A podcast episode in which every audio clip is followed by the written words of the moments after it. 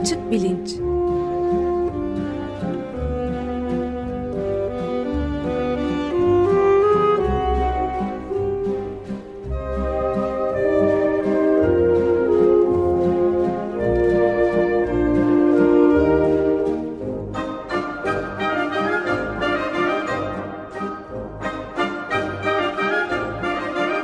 Güven Güzeldere ile bilim ve felsefe sohbetleri. Günaydın Güven Bey, merhabalar. Günaydın Ömer Bey. Evet, bugün Can yok ve biz e, yapıyoruz. Konuğumuz var. E, siz e, er, Profesör Doktor Ersin Kalaycıoğlu konuğumuz ve konumuzda tekrarlanan İstanbul seçimi ve sonuçları ortamı. Siz tanıtımını yaparsanız sevinirim. E, tabii sevinerek. Hoş geldiniz Ersin Bey, merhaba. Hoş bulduk efendim. Hoş geldiniz. Hoş bulduk. Bugün tekrarlanan İstanbul seçimlerinin hemen ardından bir genel değerlendirme e, yapması için e, Ersin Hoca'yı davet ettik. E, bir süredir e, her seçim döneminde olduğu gibi e, siyaset felsefesi, seçmen psikolojisi filan gibi konulardan e, epey haftalardır konuşuyorduk. En son geçen haftaki programda e, Doktor Pınar Erkan'ın konuk olduğu programda İstanbul'un ekonomik ve siyasi öneminin ötesinde sembolik bir anlama da e, sahip olan bir şehir olduğunu, e, şehrin sınırlarını aşan bir e, sembolik anlama e, İstanbul hakimiyetinin e, sahip olduğunu e, söylemiştik. E, nitekim e, ta bu 31 Mart öncesi dönemde e, belki yükte hafif ama pahada ağır bir seçim e, olabilir e, diye üstünde konuştuğumuz İstanbul seçimleri de e, tekrarın ardından, tekrarlanmasının ardından e, büyük bir farkla e, ilk seçimi kazanmış olan Ekrem İmamoğlu'nun lehinde yeniden sonuçlandı. E, şimdi burada pek çok soru var benim e, Ersin Hoca'ya sormak istediğim. Yani fark niçin bu kadar büyüdü diye sorabiliriz. Bugün siyasi olarak e, bu seçimin arkasından neredeyiz, yarın nerede olabiliriz diye sorabiliriz. E, ben önce e, kısaca aslında konuğumuzu e, tanıtarak başlayayım.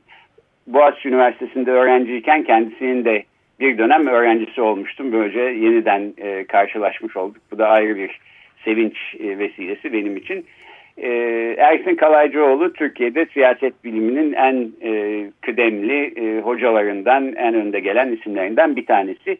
İstanbul Üniversitesi İktisat Fakültesi mezunu. Daha sonra yüksek lisans ve doktorasını e, Amerika Birleşik Devletleri'nde Iowa Üniversitesi'nde siyaset bilimi bölümünde yaptıktan sonra e, Türkiye'de çeşitli e, eğitim kurumlarında çalışıyor. Boğaziçi Üniversitesi'nde siyaset bilimi ve uluslararası ilişkiler bölümünde öğretim üyesi olduğu dönem 1984-2002 benim öğrencisi olduğum dönem de o dönem. Daha sonra Sabancı Üniversitesi'nde öğretim üyeliği yapıyor. Işık Üniversitesi'nde rektörlük e, görevini yürütüyor 2004-2007 arasında. Hali hazırda da İstanbul Politik Politikalar Merkezi'nde kıdemli uzman ve Sabancı Üniversitesi Sosyal Bilimler Fakültesinde profesör olarak çalışmalarına sanat, devam ediyor. Sanat ve sosyal bilimler. Ee, peki sanat ve sosyal, sosyal bilimler, pardon. Ee, teşekkür ederim yani. düzelttiğiniz için. Ee, şimdi fark niye bu kadar büyüdü? Bugün siyasi olarak neredeyiz, yarın nerede olabiliriz? Bunlardan da konuşalım istiyorum ama şuradan e, başlamak istediğim soru bir başka soru. E, pek çok insanda e, epey bir zamandır yerleşmiş köklü bir inanç vardı. E, Erdoğan hiçbir koşulda kaybetmez, e, kaybedeceği bir seçime de zaten girmez e, inancı. Bu inancın pek çok bileşeni var. Yani e, ben içinde belki örtük bir tür kadercilik, bir gerçeküstü güç atfetme, e, belki bir parça öğrenilmiş çaresizlik psikolojisi falan olduğunu da düşünüyorum. Ama tabii e, son 25 yılın e, sonuçları ışığında e, çok e, gerçek dışı bir inanç da belki sayılmaz. E, bu İstanbul tekrarlanan İstanbul seçimi belki e, bu inancın kırılması açısından da önemli bir psikolojik fark yaratmış olabilir diye düşünüyorum. Fakat burada siyaset bilimi açısından da ilginç bir mesele olduğu kanaatindeyim. E, Ersin Bey siz defalarca yazılarınızda, konuşmalarınızda e, demokratik rejimlerle e, totaliter rejimler arasında yer alan gri bölgede e, nasıl e, farklılıklar olabildiğini, Türkiye'nin nasıl bir uçtan diğerine doğru hareket etmekte olduğunu anlatmıştınız. Bütün bunların ışığında belki bu soruyu sorarak başlayalım. Yani ne oldu da aslında hiçbir koşulda e, kaybedeceği bir seçime girmez diyen çok güçlü bir siyasi lider çok büyük bir yenilgiye uğradı. Ben e, de bir ufak ilavede bulunayım izninizle. Bir kere rakamları vereyim. Yaklaşık 807 bine yakın bir oy farkı oldu ki bu 31 Mart'a göre ilk seçime göre yaklaşık 59 katına çıkmış durumda. Ve ayrıca da %54 ile %44 arasında yani ya da %55 ile %44 arasında bir %54 ile %45 arasında yani %9'luk da bir fark var. Bunu da e, söylemek lazım. Bir de şeyi söyleyeyim. Benzeri pek görülmeyen bir şey. Bir başka siyaset bilimci, Amerika'da yaşayan Türk siyaset bilimci Soner Çağap, Çağaptay da şey demiş yani daha seçim tam sonuçlanmadan önce Guardian'ın kendisine sorması üzerine İmamoğlu'nun seçimdeki oy üstünlüğü Türkiye'nin demokratik yapılarının inanılmaz derecede dirençli olduğunu gösteriyor. Türkiye neredeyse 20 yıla yakın bir zamandır popülist bir lider tarafından yönetiliyor ve bu lider hukukun üstünlüğünü silip atmaya, medyayı ele geçirmeye çalıştı. Demokrasiyi inşa etmek uzun zaman alır derler ama bugünkü sonuçlar gösteriyor ki demokrasiyi öldürmek de uzun zaman alıyor. Sanıyorum bu sonuç dünyanın herhangi bir yerinde gördüğümüz ilk örnek oluyor demiş. Bunu da sormak istedim size. Efendim çıkmayan candan ümit kesilmiyor biliyorsunuz. Evet. Ee, kurumlarımız, demokrasi kurumları muazzam aşındı. Aşınmayan e, ve buna dirençli olan bir tek seçim varmış. Bunu ispat etmiş olduk. Ee, seçim önemseniyor. Aynı zamanda otoriter rejim tarafından da önemseniyor. Onun için evet. aşınamamış gibi gözüküyor. Ama e, bu e, Tayyip Erdoğan'ın e, ve partisi Adalet ve Kalkınma Partisi'nin ilk yenilgisi değil. 7 Haziran 2015 esas itibariyle ilk örnekti. E, meclis seçimlerini kaybettiler ve orada halkın e, koalisyonu işaret eden tercihini görmezden geldiler ee, ve daha önce kullandıkları milli irade, seçmenin oyuna saygı filan gibi ifade edilebilecek tutumu terk ederek kaosa oy verdi. Bu kabul edilemez dediler. Ve seçimi yeniletmek için hızla e, 1 Kasım'a doğru giden süreçte koalisyon kurulmasını engelleyecek e, bir istikşafi dönem ürettiler. E, hiçbir şey çıkmadı ondan ve koalisyon da kurulamadı. Bu arada Devlet Bahçeli de büyük katkıda bulundu böyle bir koalisyon kurulmamasına ve o insanlarda büyük bir hayal kırıklığına sebep oldu. Bir Kasım seçimlerinde de büyük bir korku ortamında seçmen yine Adalet ve Kalkınma Partisi etrafında toplandı. Zaten sosyal psikolojiye dayanan siyaset bilimi araştırmalarında da korkunun böyle bir müthiş e, mobilize edici, harekete geçirici etkisi olduğunu gösteriyor. Evet, T24'teki yayında evet, da bundan evet, ayrıntılı olarak bahsetmiştim. Evet, bu konuda iyi de bir kitap var. Emre Erdoğan'la evet. Pınar Uyan Semerci'nin evet. derledikleri. Bu yakın zamanda çıktı. Yani daha fazla okumak isteyenler bakabilirler kitaba.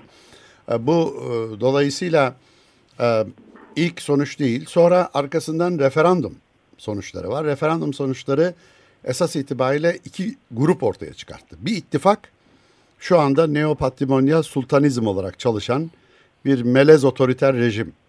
Aynı zamanda popüler bir rejim e, taraftarı olanlar ve buna karşı parlamenter demokrasiye dönmemiz taraftarı olanlar olarak ikiye ayırdı Türkiye'yi. E, bu iki taraf arasındaki seçimde İstanbul'da ikinci taraf, demokrasiye dönme tarafı yüzde 52 oy aldı. E, ve diğer taraf 48 oy aldı. Türkiye genelinde de eğer e, damgasız mühürsüz oyların sayılması gibi illegal olan bir süreci YSK kabul etmemiş olsaydı muhtemelen e, o sonuçlar benzer bir şekilde sonuçlanmış olacaktı. Ama kabul edince tabii orada sanki neopatrimonyal sultanist popülist rejim kazanmış gibi oldu. Ve dolayısıyla Türkiye'de bir rejim değişikliği oldu. Şimdi İstanbul'daki seçimi özellikle e, bu 23 Haziran seçimini aynı havaya soktular. Şimdi Hı. bu e, büyük bir hata, stratejik hata. Bir tarafta Bu neopatrimonyal sultanist rejim taraftarları var. O işte önce beka diye tartışıldı. Arkasından o olmadı işte biz büyük hizmet veriyoruz. Fakat karşı tarafı düşmanlaştıran, şeytanileştiren, itibarsızlaştıran ve onu hain olarak gösteren bir hava içerisine girildi. Burada bir tansiyon yaratılmaya çalışılıyor. Biz ve onlar diye. Bu tansiyonu çok e, yüksek seviyeye çıkarıp ciddi bir gerilim ortamı. Dolayısıyla e, biz denilen kategoride bulunan kişilerin yani bu e, neopatrimonyal sultanizme popüler destek verenlerin bu gerilimden karşı tarafa atlayamayacakları bir hendeyin ortaya çıkması.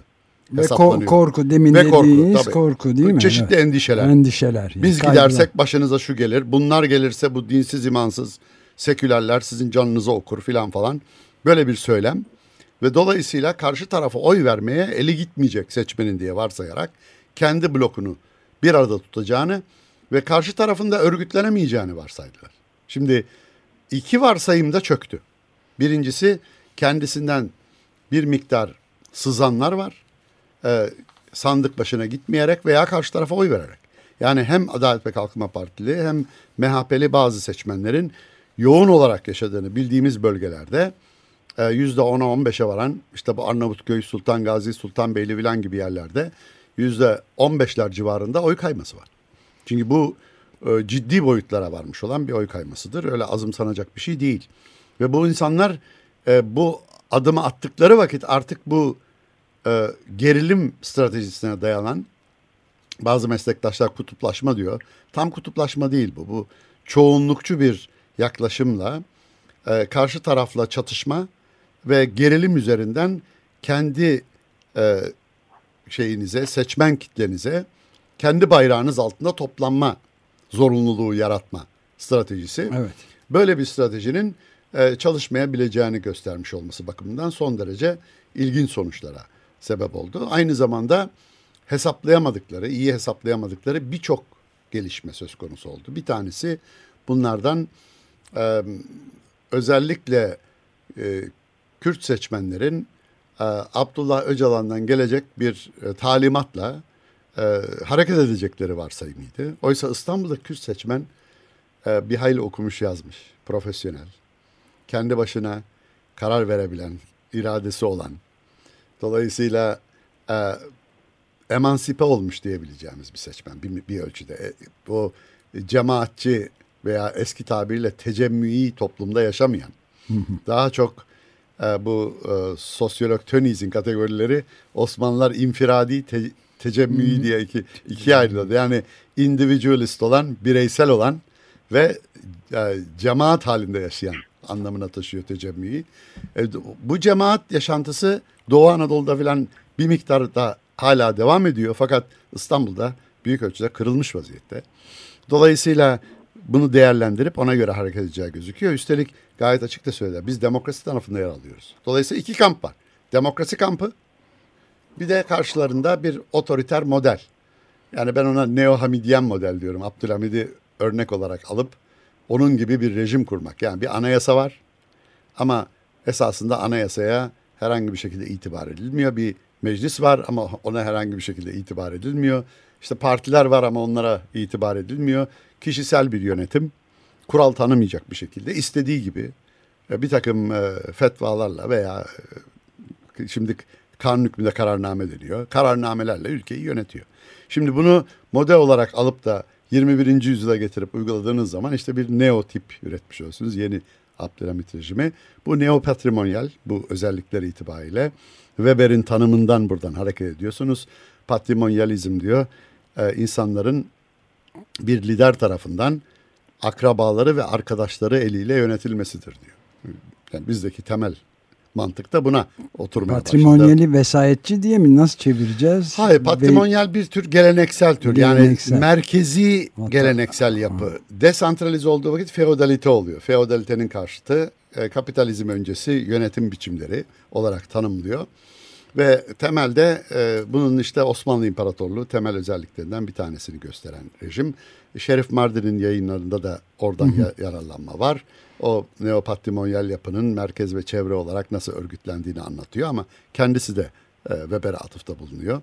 Hı hı. Dolayısıyla merkezde güç birikimine dayanan, merkezdeki kişinin bir hanedan adına ve o hanedanın üyeleri yani ailesinin üyeleri ve arkadaşlarıyla birlikte veya ahbap çavuşlarıyla birlikte ekonomiyi, siyaseti vesaireyi yönetmesi rejimine verilen ad. E, şimdi bunun... Peki ben de tam Buyurun. burada bir soru sorabilir miyim? Tam bu tarif ettiğiniz e, e, rejime doğru e, bir dönüşüm geçirdi Türkiye. Evet. E, adım adım oraya doğru gittik. E, fakat buna rağmen mesela e, işte seçimleri şimdilik erteliyoruz, e, yapmıyoruz, e, biz devam edeceğiz e, iktidarda e, demeyi bir türlü göze alamadılar. Bu da belki atılabilecek bir başka adımdı ya da e, son adımdı. E, bir şekilde e, siz buna seçim yoluyla otoriterlik de diyorsunuz. Evet. Seçmenin özne olduğu bir karar vererek e, etkide bulunduğu görüntüsünün en azından e, muhafaza edilmesi önemli gözüküyor. İktidar açısından da. İktidar bundan vazgeçmeye yanaşmıyor bir türlü. E, oysa vazgeçmeyi göze alsalar belki pek çok şey kendileri için daha kolay olacak. Öte yandan e, tabii ki sonuçlarından korktuklarından dolayı herhalde vazgeçmiyorlar. Bunu sormak isterim. Yani burada da ben bir gerilim görüyorum aslında. Ee, Doğru seçim... ama şimdi burada şuna dikkat etmeniz lazım. İktidar kendi meşruiyetini nasıl tanımlıyor? Milli iradeye atfen tanımlıyor. Şimdi yani seçmen beni tercih ediyor. Biz Türk halkının ve Türk seçmeninin değerlerini en iyi temsil eden hareketiz. Onun için seçmen bizi her zaman için tercih ediyor ve bunu tercih etmeye devam edecektir varsayımı var. Bu yeni bir varsayım değil. Yani bu mesela kökenleri 1940'larda ilk defa parti sistemi çıktığı vakit Demokrat Parti'de de gözüküyor. Demokrat Parti de kendisini halkın partisi olarak kabul ediyordu. Karşısındakilerin de işte elitlerin partisi, bir takım seçkinlerin partisi, Osmanlı mütegallibesinin partisi falan olarak gösterip ona karşı savaş halinde olan bir parti görüntüsünü arz ediyordu. Nitekim 1950'leri inceleyen yayınlarda ister ıı, Türk meslektaşlarımız Nermin Abadan Unat gibi, isterseniz e, yabancı meslektaşlarımız Frederick Frey gibi falan yazmış oldukları makalelerde iki tane parti arasında bir savaştan bahsediyorlar 1950'de. Yani bunların arasında normal iki partili bir yapı yok. İki tane tek parti var ve birbirlerini tam anlamıyla ikame edeceğini düşünen iki parti var ve öbürünü düşman olarak görüyor ve düşmana karşı ne yapılır? Savaşılır. Dolayısıyla herhangi bir sınırlama olmadan Frederick Frey'in tabiri no holds barred war. Bu yani hiçbir sınırlama olmadan, olmadan evet. belden aşağıda vuruyorsunuz, sırtı dönünce de vuruyorsunuz ve fark etmiyor. Böyle bir savaş içerisindeler. iktidarla muhalefet diye tanımlıyor. Bu da genel kabul görmüş durumda meslektaşlarımız tarafından o tarihte ve 1957 seçimlerini e, ciddi ölçüde oy kaybıyla tamamladığına Demokrat Parti büyük bir e, isyan başladı Demokrat Parti'de. E, Türkiye'deki diğer parti CHP ve diğer gelişmelere karşı yani halkın partisi olan bize halk nasıl oy vermez de bu namussuz elitlerin partisi olan CHP'ye oy verir şeklinde bir tutum içindeydi. Mutlaka bunlar o oyları çaldılar dediler. Yani insan gözlerine inanamıyor, kulaklarına inanamıyor. Yine aynı argümanı. Aynı argümanı bir kez daha 31 Mart'ta bir kez daha gördük. Aynı şekilde gördük. Yani mutlaka bunlar çalınmış olmalı. Bizim seçmenimiz ilçe seçiminde bize AKP'ye oy verirken il seçiminde İmamoğlu'na bu usulsüzlüktür dediler. ya bu usulsüzlük değil, iradi bir tercih bu. Peki Ersin Bey gene e, Güven Güzelleri'nin e, sorduğu e, soruyu biraz daha itmek pahasına e, götürmek pahasına şunu soracağım. Çok aklı başında e, bulduğumuz e, ve böyle demokrasi kampında olan hatta mücadele veren arkadaşlarımız arasında da e, ne kadar yaygın bilmiyorum ama e, en azından Güven Bey'in ve benim rastladığımız bu şey var. Yani katiyen olmaz. Seçimle filan bu iş olamaz. Ee, çünkü kazanamayacağı seçime girmez anlayışının kırılması nasıl böyle bir mucize oldu peki? Ee, Adalet ve Kalkınma Partisi ve MHP'nin yanlış hesabından sonuç itibariyle. Demin söylediğim varsayımlar tutmadı. Yani evet. varsayımlardan bir tanesi işte bizim seçmene karşı tarafın ne kadar iblis, hain, şeytani e, vesaire olduğunu göstermemiz suretiyle onları ötekileştirebilirsek onlar o tarafa kaçmaz diye varsaydılar. tutmadı. Çıkarttıkları aday İstanbul'da özellikle çok büyük fark ettirdi. Diğer bölgelerdeki adaylar da aynı şekilde yani Ankara adayı, Antalya, Mersin, Adana vesaire diğer adaylar. Burada dikkatinizi çekeyim. Sakarya, Balıkesir aksı dışında bütün sahilleri kaybettiler. Evet. Marmara bölgesinin güneyi hariç orada Sakarya, Kocaeli, Bursa ve Balıkesir büyük şehirlerini kazandı Adalet ve Kalkınma Partisi. Ama Trakya, İstanbul, ondan sonra. Çanakkale, oradan itibaren İzmir, Aydın, Muğla, Antalya, Mersin, Adana, Hatay'a kadar bütün sahili ki nüfusun yarısından fazlası burada bulunuyor ve şu anda ekonomide tek çalışan sektör turizm. Turizm sektörünün de kalbi burada atıyor. Burada Adalet ve Kalkınma Partisi silindi.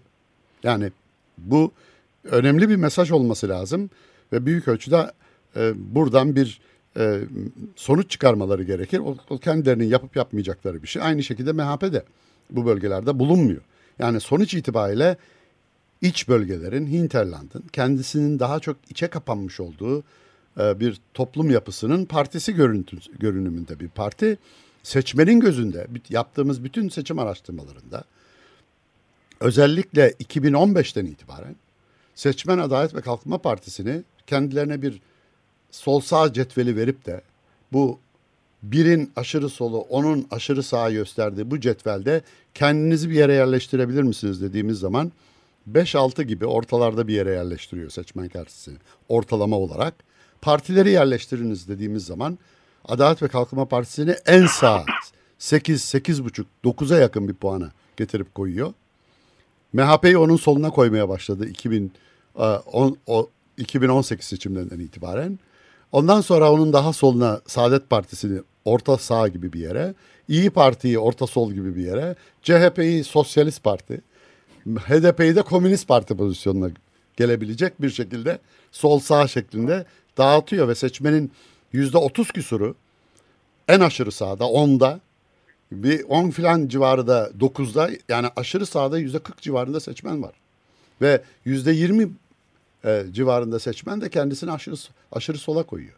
İşte kutuplaşma dedikleri esas itibariyle arkadaşlar bu ideolojik pozisyonlar çok ayrı iki pozisyon. Evet, çok ayrı iki söylem. Evet, Seçmenin gözüyle bakıyorsunuz. Evet, Adalet ve Kalkınma Partisi'nin ve belki Milliyetçi Hareket Partisi'nin yanılgısına onu eleştiren daha solda olan bizim çevremizdeki e, arkadaşlarımız diyeyim ya da dostlarımız onlar da yanıldılar ama tabii, bu şekilde. Tabii hayır şimdi burada böyle bir ortamda mantıki olarak e, bu partiler e, bu pozisyona geldikten sonra medyayı kontrol ediyorlar, ekonomiyi kontrol ediyorlar, siyaseti kontrol ediyorlar, meclisi kontrol ediyorlar, yargıyı kontrol ediyorlar.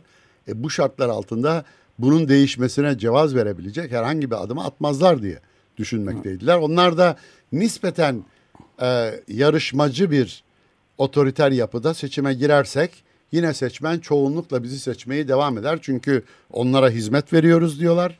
Hatta bu kadar yardık nasıl bize oy vermezler diye bir Adalet ve Kalkınma Partisi'nin liderinden bir yorum da geldi hatırlayacak olursanız. Bu kadar yardım ettik. Oy alam, oy vermiyor. Nankör anlamına evet, ama gelebilecek. yeter söz milletindir şeyi geçerli oldu. Evet, da, yani evet. En fazla sahip çıktığı kurumsal durum herhalde oy hakkı. Evet o karşıdaki e, elitlere karşı kullanılacak slogan olarak evet. düşünülmüştü. Şimdi kendilerine karşı Şimdi kullanıldığı vakit bunu bunu kabul etmekte çok son derece zorlanıyorlar. Nitekim bugün yapılan yorumlarda yine ortada bir şer ittifakının bir şekilde seçimi aldığı bilmem ne yaptığı filan yorumlarını hala duymaya devam ediyoruz. Yani mesaj alınmamış gibi gözüküyor. Çünkü kendi bloklarındaki bazı seçmenler işte bazı ilçelerde yüzde on beşe kadar varan oranlarda e, gidip başka bir adaya İmamoğlu'na oy vermiş gibi gözüküyorlar. Bu İmamoğlu'nun tabii kişiliği, yürüttüğü seçim kampanyası,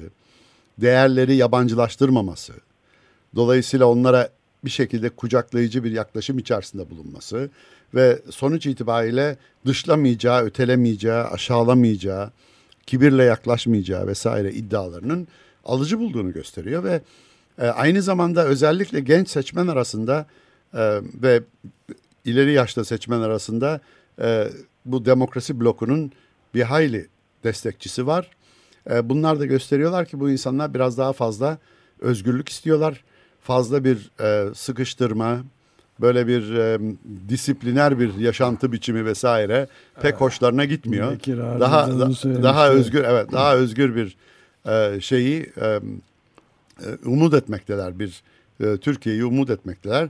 Yani buna e, cevaz verecekler mi yoksa kulak kapamaya devam mı edecekler? Ama cevaz vermeleri demek Türkiye'deki rejimi tekrar e, iyi çalışan parlamenter bir rejime dönüştürmek ile evet, olabilecektir. Asıl... Bugün kullanmış oldukları bu rejim türü yani Cumhurbaşkanlığı sistemi dedikleri tür çoğunlukçu bir yapı gerektiriyor.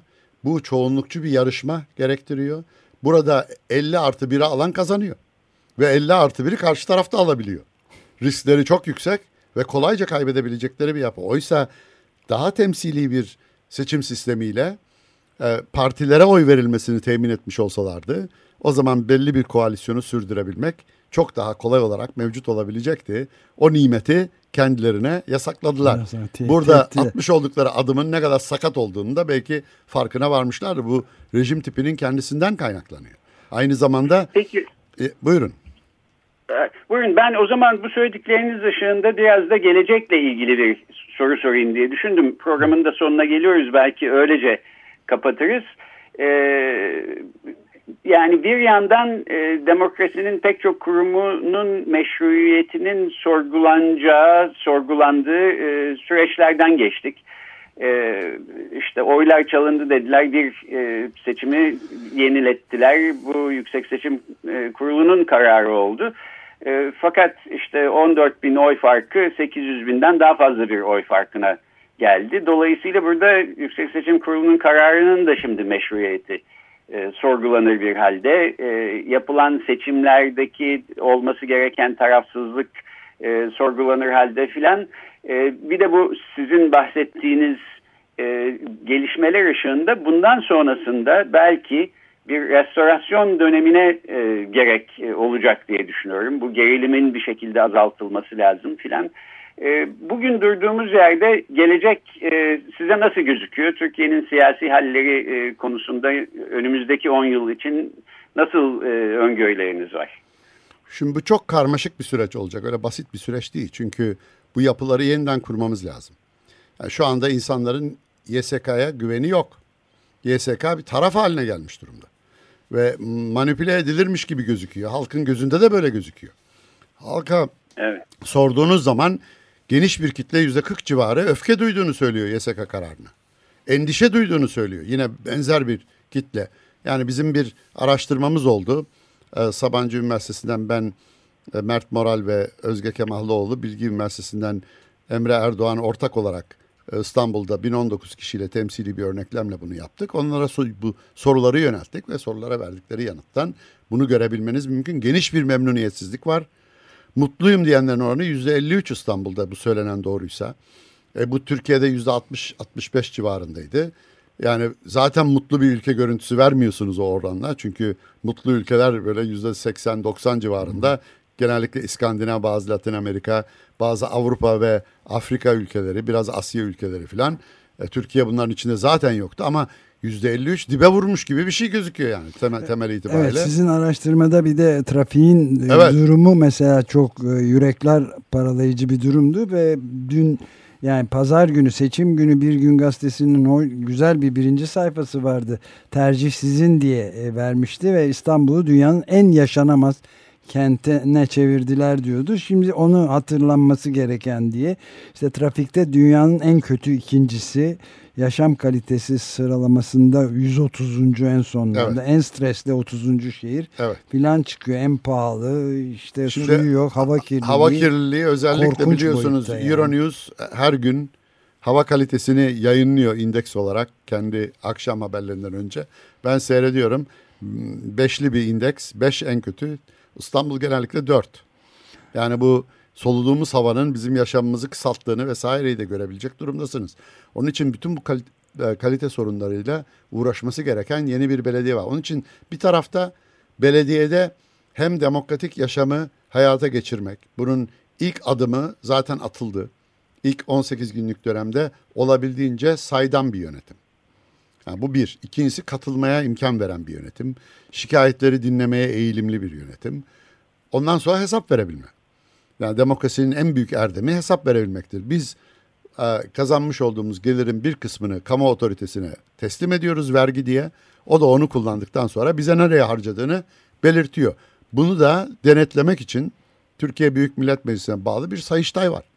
Sayıştay o denetimi yapıp Türkiye Büyük Millet Meclisi'ne bunu sunmak durumunda. Bağımsız olarak yapıp sunmak durumunda. E, şimdi Sayıştay raporlarını hasır altı ediyorsunuz. Ortaya çıkartmıyorsunuz. Okumuyorsunuz. Okumadığını belirtti Sayın Binali Yıldırım en son yazılmış olan raporu. E evet. E şimdi bu şartlar altında e, hesap verilebilir bir yönetim söz konusu değilmiş gibi gözüküyor. O da Türkiye'nin demokrasi içerisinde olmadığını ve melez rejim halinde bulunduğunu gösteren unsurlardan bir tanesi. Melez dememizin sebebi demokraside söz konusu olan bir seçimin benzerinin ki tam demokratik bir seçim de değil yaptığımız. Yani ne tam özgür ne de e, tam adil bir seçim yapabildik. Ama buna rağmen YSK'nın doğru dürüst güvenilirlik e, sağlamadığı bir ortamda seçimin kaybedilmiş olması yani e, bütün bunlara rağmen seçimin kaybedilmiş olması bir nevi mucize. Türk, Türk mucizesi. Türk mucizesi gibi bir bir olgu olduğunu gösteriyor ve buradan hareketle yani bu tür normlara dönebilecek örnekleri İstanbul, Ankara, İzmir ve diğer belediyelerin e, Eskişehir'de güzel örnekler var gayet iyi bildiğiniz gibi. Şimdi yeni belediyeler kazanıldı. Bolu gibi, Antalya gibi, e, güneydeki Adana, Mersin vesaire belediyeleri gibi. Bunların hepsinde ortaya koyulması ve halkın daha yaşanabilir kentlere doğru evrim gösterdiği bir ortamda e, bu alternatifi yani demokrasiye dönmenin e, faziletini tekrar hatırlayıp o tür bir sürece girmemiz gerekiyor. Bu tabii özellikle iki kritik yasadan başlaması gerekiyor. Bir tanesi seçim yasası ki biz 1950'de seçimlere giderken seçimlerin e, demokratik bir dürüstlük içerisinde yapılmasını sağlayan yasayı yapmıştık. Onu 61'de geliştirdik. 61'de özellikle bakanların üç tanesinin İçişleri, Ulaştırma ve Adalet istifa ederek yerine tarafsız bakanların atılması, atanması eliyle yürütmeyi belirtmiştik. Ee, bunu sağlamıştık. Bunların hepsini kaldırdılar. Dolayısıyla düzgün bir seçim yasasına geri dönmemiz gerekiyor. Bu yüzde on barajını falan kaldırarak bunu yapmamız gerekiyor. Bir de anayasayı demok- ciddiye alacak ve herkesin kendisini moral olarak bağlayacağı bir metin haline getirilmesini sağlayacak bir anayasayı yaparak yola devam etmemiz gerekiyor. Bunu da demokratik yanda olanların öncülüğünde yapmamız lazım ki demokratik bir anayasa olsun. Yoksa 82 anayasası gibi böyle iki arada bir tavada ne oldu belli olmayan bir anayasadan gelebileceğimiz yolda maalesef buraya kadar olabiliyor. Onun için önümüzde bir hayli geniş bir e, ne diyeyim yelpaze var evet. tamamlanması gereken ve bütün bunları kendi iktidarının gücü azalmış olan meşruiyette azalmış olan bir e, koalisyon iktidarının sürdüğü bir ortamda yapacağız. Adalet ve Kalkınma Partisi ve MHP ve bir sürü dış politika sorunları bizi bekliyor. Ve o dış politika sorunlarıyla kendi siyasi gücü ve meşruiyeti azalmış olan bir hükümetin lideri olarak Tayyip Erdoğan bundan sonra boğuşacak gibi gözüküyor. Dolayısıyla her bakımdan karşı karşıya olduğumuz sorunlar ağır ve zor. Tabii bütün bunların hepsinde ekonomi olarak cüzdanımızda hissediyoruz maalesef ve o da bir müddet daha en azından bizi etkilemeye devam edecekmiş gibi gözüküyor. Evet.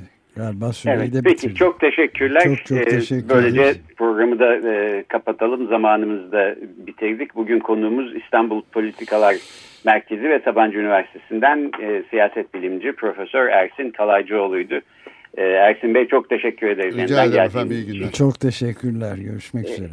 Şöylece bitireyim. Ee, gelecek hafta İstanbul Lab ekibinden, ekibinden akademisyenler Hacer Ansal ve Duygu Kaşdoğan'ı ağırlayacağız. Bilim, teknoloji ve toplum çalışmalarından söz edeceğiz. Ee, 2023'e kadar artık bir daha siyaset konuşmayız e, diyemiyorum. Çünkü içimden bir ses daha önce bir erken seçimin olacağını söylüyor. Ama her halükarda e, siyaset programlarımızı bir süreliğine e, kapatıyoruz. Başka konulara, e, başka konularda buluşmak üzere. Ben de hoşçakalın diyorum. Hoşçakalın Güven Bey. Görüşmek üzere.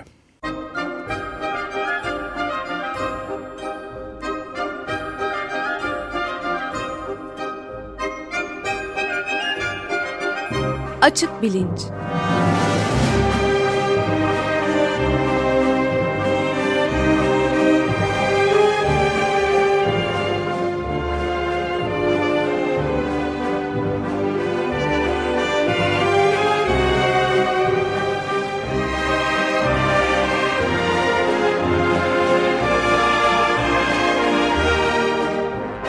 Güven Güzeldere ile bilim ve felsefe sohbetleri.